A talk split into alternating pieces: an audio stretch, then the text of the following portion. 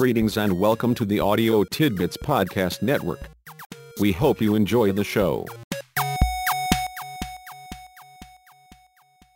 How would you feel about a guaranteed strategy to improve your success with people, your importance to other people, the extent to which you matter, the extent to which you make a difference to other people? The typical way to think about making a difference to other people has to do with being helpful, doing things for them, making a difference in terms of their needs and their interests. Let me share with you a brief illustration that illustrates this traditional approach to making a difference.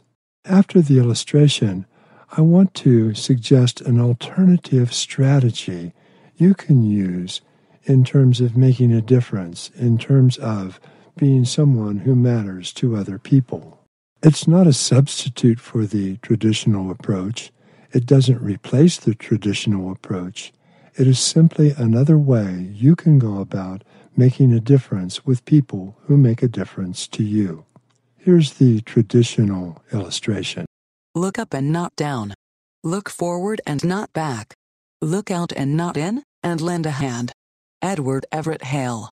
You are seldom too busy or stressed to lend a hand, pitch in, to help others succeed. This does not mean that you let others intrude on your personal space or time. Rather, it means that you are usually able and willing to assist, help when there is an immediate need, do what you can for others, deal with what needs dealt with. The little illustration shows us an almost certain way of becoming perceived as someone who matters as someone who makes a difference. Over time, it's possible to use that strategy to become nearly indispensable to other people. Now, I want to suggest to you another way of going about becoming someone who matters, someone who makes a difference to other people.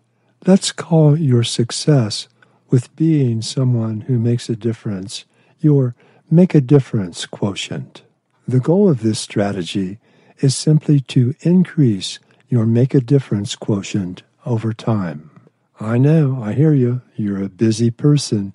You simply don't have time for another strategy, another plan, another activity that's simply going to suck up your time.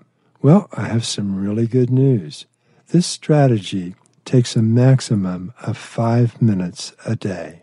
I don't think anyone is so busy that they couldn't cut out five minutes for some important success work. Let me draw your attention back to the chiropractor who said it's better to do something than to do nothing. It's better to move than not move. It's better to act than not act. One of his specific examples was it's better to do one push up than no push ups. But if you don't have five minutes a day, you can start working on this strategy with a commitment of one minute per day. Here's how it works every day, look for any verbal exchange you are going to have with some other person where that exchange is going to last less than 10 seconds. Just review your day. Think about how many exchanges you have with people that last for less than 10 seconds. On the first day, you do this. Pick any of those interactions, any of those 10 second or less exchanges, and intentionally make the exchange last at least 30 seconds. When somebody says, Do you have a minute? the answer may be no, but surely you have half a minute. A half a minute, even if all you're going to do is to tell them that you don't have time to talk about whatever they had in mind right now. If you keep working on this day after day, the goal is not very ambitious. Your goal is only to get up to 10 exchanges that extend what would normally be a 10 second or less exchange to at least 30 seconds. There you go, a mere extra five minutes a day. What have you done? You've had 10 significant, yes, significant interactions with 10 people during the course of your day that you would not have otherwise had. Does it mean a lot to you? Maybe not. But I can assure you that at least for three or four of those people, it will make a major difference. It will be a significant event in their day. You have, through what is a very small gesture, made their day.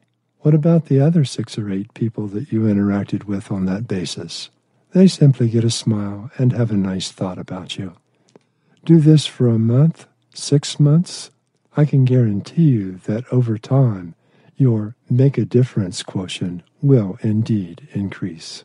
So today's tip commit yourself every day to at least a couple of minutes and up to five minutes for what we can call make a difference interactions. Where's the payoff? Sure, your make a difference quotient will indeed increase, but I can also pretty much guarantee that you'll feel better about yourself and for sure you'll have a better day.